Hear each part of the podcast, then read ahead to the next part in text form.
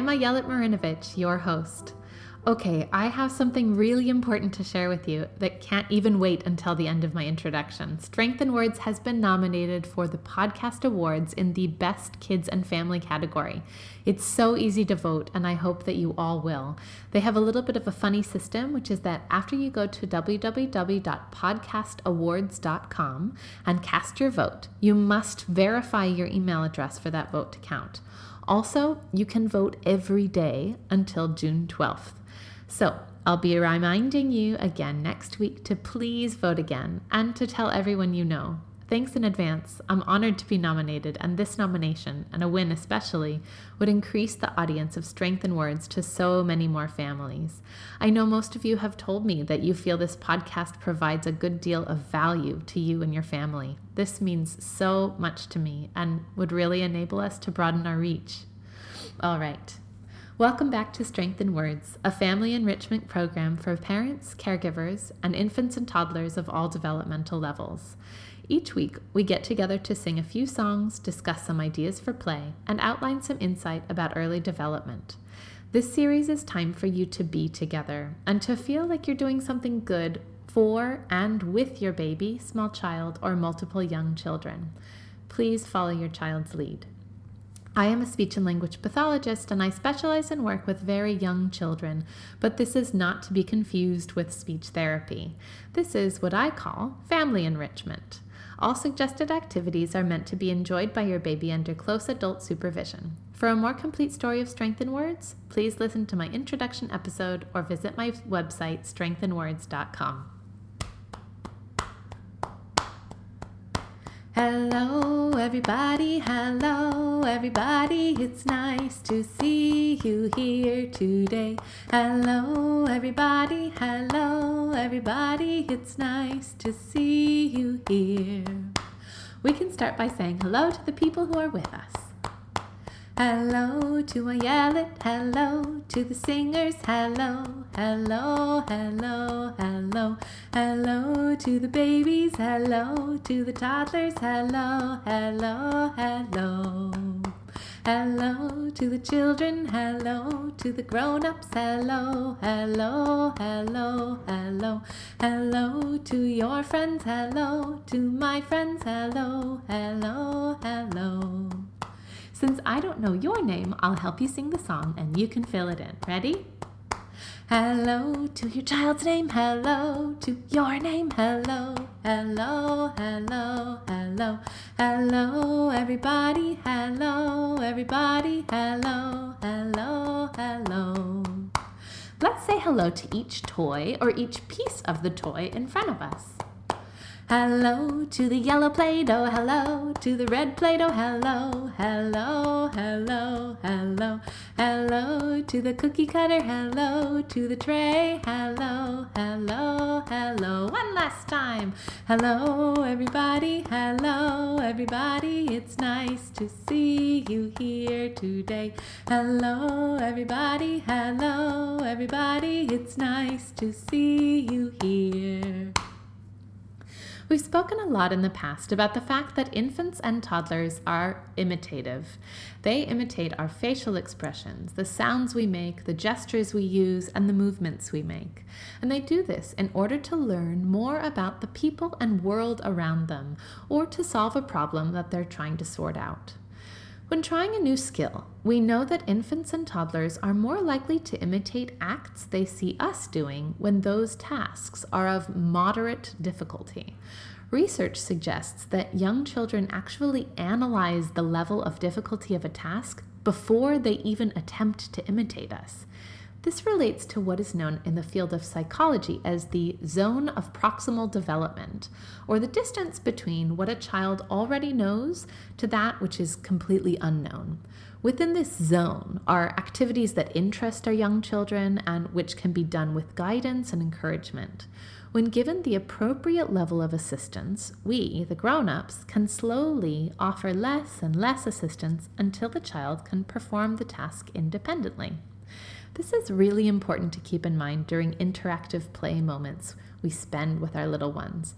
What we want to do is provide just the right amount of support. I like to call it channeling our inner Goldilocks. Not too much, not too little, but trying to find that sweet spot of helping to foster independence and learning while feeling loved, supported, and secure that makes our little ones feel just right because they are paying attention, perhaps more so than we are, to how difficult it is for them to do something that we're asking them to do. Obviously, infants and toddlers, just like anybody else, are also going to base their participation in a particular activity on whether or not they actually find it interesting at that particular moment.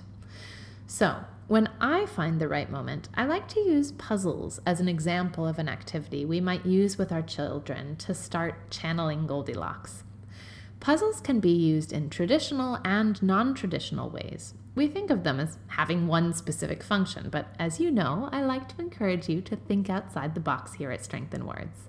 I have two ideas for you today one primarily for infants, and one primarily for toddlers. The first, for infants, requires a peg puzzle, the kind that you pull out the pieces with a wooden or plastic peg and then insert them back according to the shape. This is a great puzzle for a child who is starting to match and classify, but what about for our littler ones? Can't they enjoy a toy like this too when appropriately supervised? Maybe not in the traditional sense, but listen to what happens if I place a photograph or a picture from a magazine under each puzzle piece. We have a puzzle that looks like a house with three shapes. I see a triangle, a circle, and a rectangle. Here's the roof. It's shaped like a red triangle. I'll bet there's something hiding underneath it. Do you see the triangle over here? Do you see the triangle over here? If you see the triangle, lift it up, my dear. Let's see what's underneath. Peekaboo! So this one is a triangle. Here it is. I'm going to lift it up. Do you want to help me?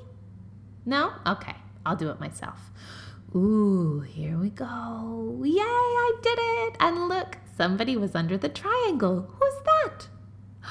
A baby. Looks like a happy baby. Maybe the baby lives inside that house. Which one should we try next?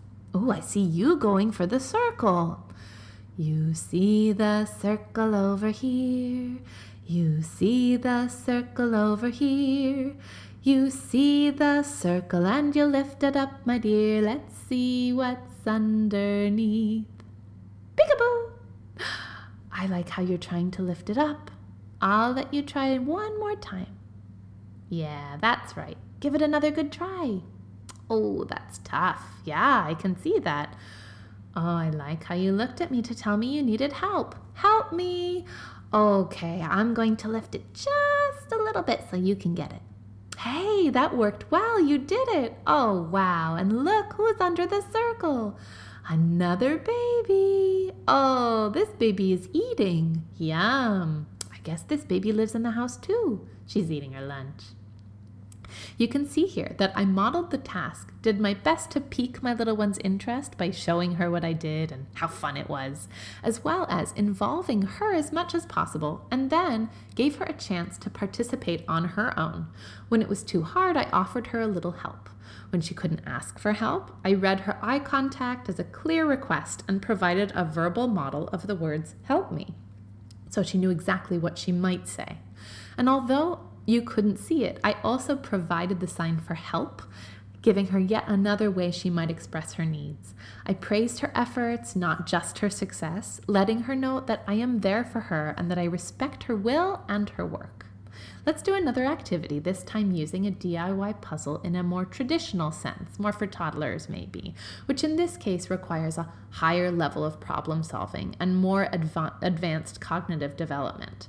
I've taken a few pictures of faces from photographs, but you can use pictures from magazines or an internet search as well, and cut them vertically into a few sections. One I cut into two sections, one into three sections, one into four sections with jagged or curved edges versus straight lines. Let's put the faces together. Which piece goes where? Oh, there are so many. Oh, you sound frustrated. There are a lot of pieces. I think there are too many. Let's organize them a little bit. I see a woman with blonde hair, with blonde hair. I see another woman with blonde hair, with blonde hair. Let's pe- put these women over there, over there, and look back over here. What else do we see over here? Oh, what's in this picture? An eye, that's right. And it looks to me like a brown eye. Do we see any other pictures of brown eyes? Oh, Still too many pictures to choose from, you think? Okay, let's take some away. Okay, I see a man with a hat, with a hat. I see part of that hat. Look at that, look at that. Let's put this man and hat over there, just like that. Ugh, let's go back to the eye. Look at that. Okay, now there are only three pictures. Phew, I can concentrate much better too. Okay, so we found one brown eye. What's next to my eye on my face? Do you see my nose? It's right here. Do you see a nose down there? Yeah, that's the one. Where does that go? Hmm, do you think it might fit next to the eye? Yeah, look at that. And wow, you found the other side of the face. Nice work. Who do you see here? yeah, Daddy. He has such a goofy grin on his face. What a happy guy. So, again, what did I do here? We realized that there were too many pieces. Too many pieces to discriminate sometimes makes it difficult to distinguish any particular features. So, we made a musical game out of removing some of them, and I took charge of that, knowing already which ones I could get rid of. I gave my little one opportunities to communicate with me that something was too hard and respected that communication, whether it was verbalized to me, signed, or pointed out. I made it simpler when he was frustrated and then guided him through the activity for as long as he was interested. Then we put the picture together. We got to talk about what was happening in the picture, who it was, what the person felt, etc. In these activities, we want to focus on providing the least amount of prompting possible while still ensuring that our little one is engaged that's sometimes a very fine art, and you won't always succeed perfectly. But the point is that you're both learning a little bit every day. I do want to warn against guiding the activity too much. There's a time and place for this kind of activity, and a time and place for completely free exploratory play. When you pay attention, your child will likely tell you whether this moment is an appropriate one for specific games by showing interest or by turning away, complaining, pushing the items away, etc. Okay, let's take a moment to sing one of my favorite classic lullabies. Ah,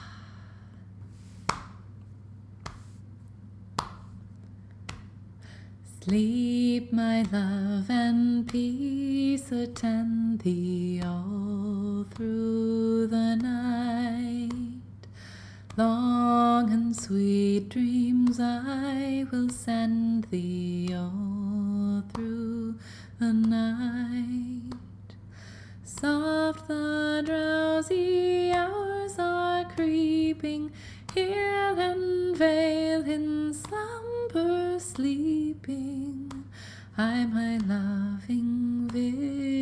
keeping all through the night. Because I could never remember all the words, I often just hum the song in its entirety. Let's do it now. Mm-hmm.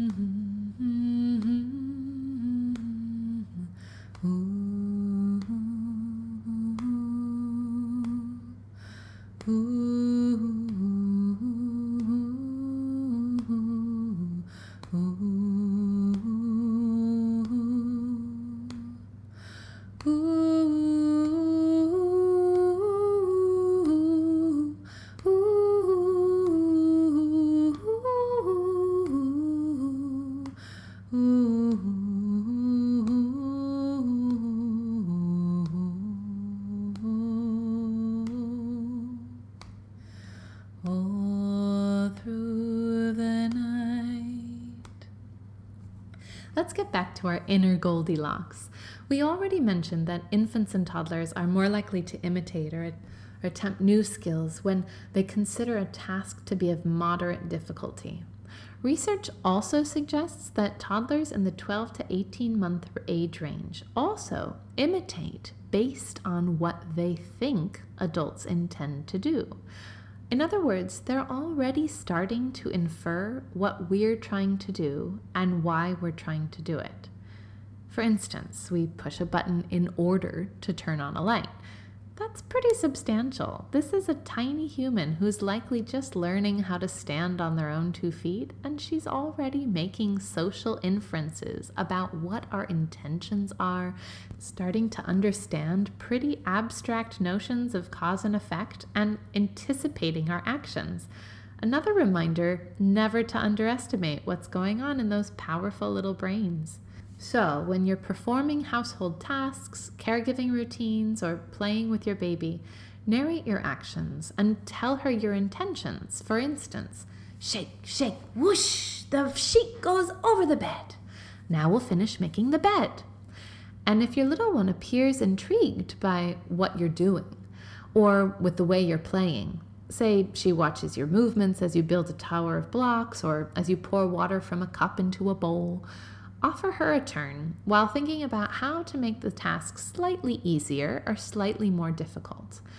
If you see or hear your baby imitate something you did or said, try to do it again, varying it slightly. This may help your baby to keep interested in what you're doing and will provide another similar task to imitate and learn from. Assuming she's physically able, your baby will imitate you when she is able and interested. Until then, try to model new ways of doing things without placing the expectation for her to do them the same way, and without completely doing them for her by thinking about ways to simplify or reproduce parts of tasks to encourage her to participate. Thanks for being here. See you later. What will you do the rest of your day? Goodbye to the babies, goodbye to the toddlers, goodbye bigger kids, goodbye all the siblings, goodbye to the grown ups, goodbye to the singers, goodbye I yell it, goodbye to this music. We laughed and we played. We're getting very clever. This is what counts being here together. Thanks so much, everyone. For a text version of the developmental thought of the week or instructions to make and ideas for how to use your very own DIY creative puzzle games, you can head over to my website, strengthinwords.com. You can find us on iTunes and Stitcher as well as straight from my website. If you enjoyed this episode, please subscribe, rate, and review on any and all of those forums. And please don't forget to vote for us in the Kids and Family category on podcastawards.com before June 12th, 2016. If you feel inclined to support what we're doing here at Strength in Words, you can do so by visiting my website and clicking on the link to either make a one time donation or by becoming a patron of Strength in Words on Patreon. I'll be here again next week.